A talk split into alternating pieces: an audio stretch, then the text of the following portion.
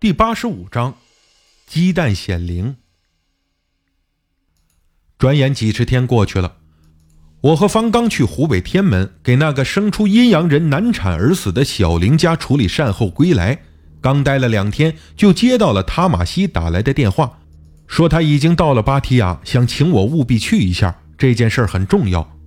我很奇怪，他家在宋卡，怎么大老远的跑到芭提雅才给我打电话说有事？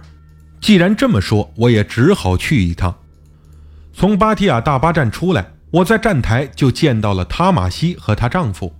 她手里拎着一个黑色的皮包，满脸都是愁容，看起来精神更差了，似乎大病还没有好。而她丈夫一脸的不耐烦，还在不停地数落着塔玛西。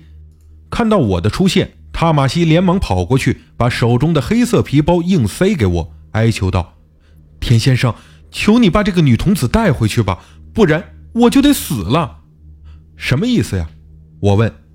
塔玛西还没有说话，她丈夫走过来，气呼呼地说：“你这个东西会把人害死的，出了什么后果你必须负责，快收回去吧，不然我要告你。”我最讨厌这种人，就说：“那你去告吧，这事儿我不管了。”把黑色皮包扔给他，塔玛西连忙过来劝我。问到底是怎么回事？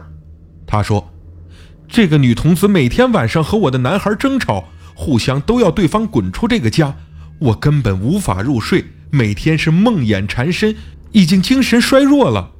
我梦到男孩浑身是血，正在爬满是利刃的荒山，指责我不应该让他天天遭受这种痛楚，还说他是好意来找我还债的。可可我却杀了他。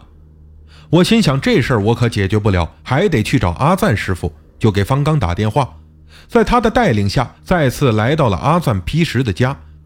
半路上，方刚给阿赞皮什的助手打电话沟通，然后对塔马西说：“阿赞师傅让你在路上买几个新鲜的鸡蛋带过去。”我们都觉得这礼物要的太奇怪了，但塔马西仍然照办，在路上的一家家禽店买了二十多只鲜鸡蛋带上。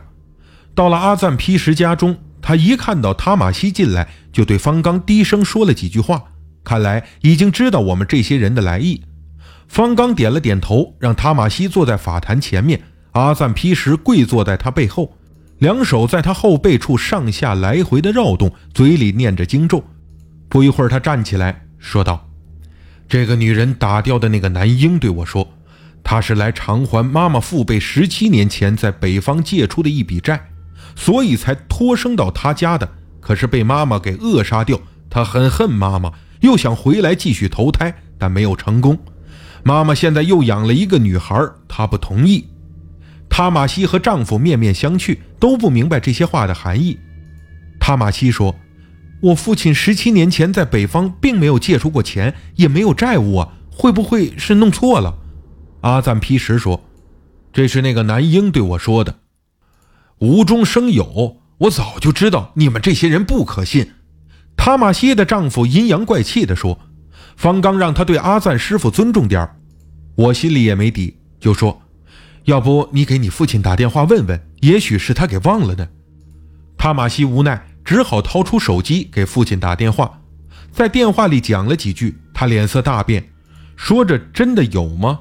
对，就是十七年前在北方。”我的天，难以相信之类的话。电话挂断后，我连忙问怎么回事他惊讶地说：“我父亲先是问我为什么会知道这件事，后来才告诉我，说十七年前他在清迈做生意的时候，曾经被一个合作伙伴骗走了几千泰铢，人就跑掉了。他怕我妈妈责怪，没对任何人说起过这件事。这可就真是奇特了，所有人都折服了。”对阿赞皮什的通灵能力佩服不已，他又让助手拿过一个装着半盆清水的铁盆，再让塔玛西的丈夫取出买的那些鲜鸡蛋，对塔玛西说：“那个被你剁掉的男婴，其实就是十七年前骗你父亲钱的那个人，他应该是今年刚去世，所以再次转世就投胎到了你这里，可你非要把他剁掉。”对他来说，不但债没有了，而且又和你们结了仇，所以才一直缠着你不放。塔玛西的眼泪哗哗的往外流，连忙问怎么办。阿赞皮什让塔玛西双手各握住一只鲜鸡蛋，再用手按在他的头顶念诵经咒。过了一会儿，阿赞皮什把那两只生鸡蛋在水盆里打碎，我们都围上去仔细看。普通生鸡蛋打出来，蛋黄是金黄色的，蛋清是乳白色的，而这个鸡蛋打出来却是青黑色的，像臭鸡蛋那样。最奇怪的是，过了不到半分钟，鸡蛋液开始分离，就像黑色棉絮那样一团一团的浮在水面上，说不出是什么东西。塔玛西惊讶地看着丈夫阿赞皮什说：“人身上如果有罪孽，就会在法力催动下影响鸡蛋的形成。”因为鸡蛋也象征着生命，她丈夫满脸疑惑：“是不是刚才买了腐败发臭的鸡蛋？”阿赞劈石示意助手再端来一盆清水，把余下的十几颗鸡蛋全部打碎，都是正常的。塔马西流着泪问：“他们到底要怎么做才行？”阿赞劈石说：“堕胎虽然在忤逆重罪之外，但却是灭缘大罪。人世有四缘，恩怨讨还。”你这个男婴属于还债类，但现在你们结了仇，他不但缠着你，让你身体虚弱、痛苦不堪，而且也影响到了别人，尤其是对堕胎起到了决定性作用的人。听了这句话，塔玛西的丈夫脸色更加的难看，扭头就走到了一边，不再过来。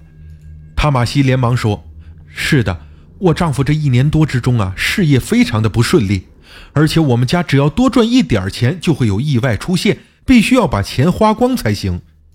阿赞劈石点点头，起身去另一个房间取东西。方刚也跟着去了。我很清楚，他是要先打听清楚价格，好向塔马西夫妇报价。万一他们觉得贵了，不同意化解呢？几分钟后，两人出来，阿赞劈石手里拿着另一尊古曼童。方刚则对塔马西说：“化解你的这个事情要收十万泰铢，先付钱。如果没有效果，可以当场退款。”说也奇怪，离得挺远的塔玛西丈夫就像长了顺风耳，立刻快步走过来对我们说：“什么？还要收五万泰铢？这事儿是你们引起的。要不是在田先生的建议下请了那尊古曼丽，塔玛西也不会这么痛苦。为什么还要另收钱？这不公平！”方刚说：“之前的那尊古曼丽的钱我可以退给你们，但做这场法事的十万泰铢必须要收。你们可以选择不做，古曼的钱也不能退。”塔玛西哀求丈夫同意施法，她气呼呼地转了半天眼珠，最后终于同意了。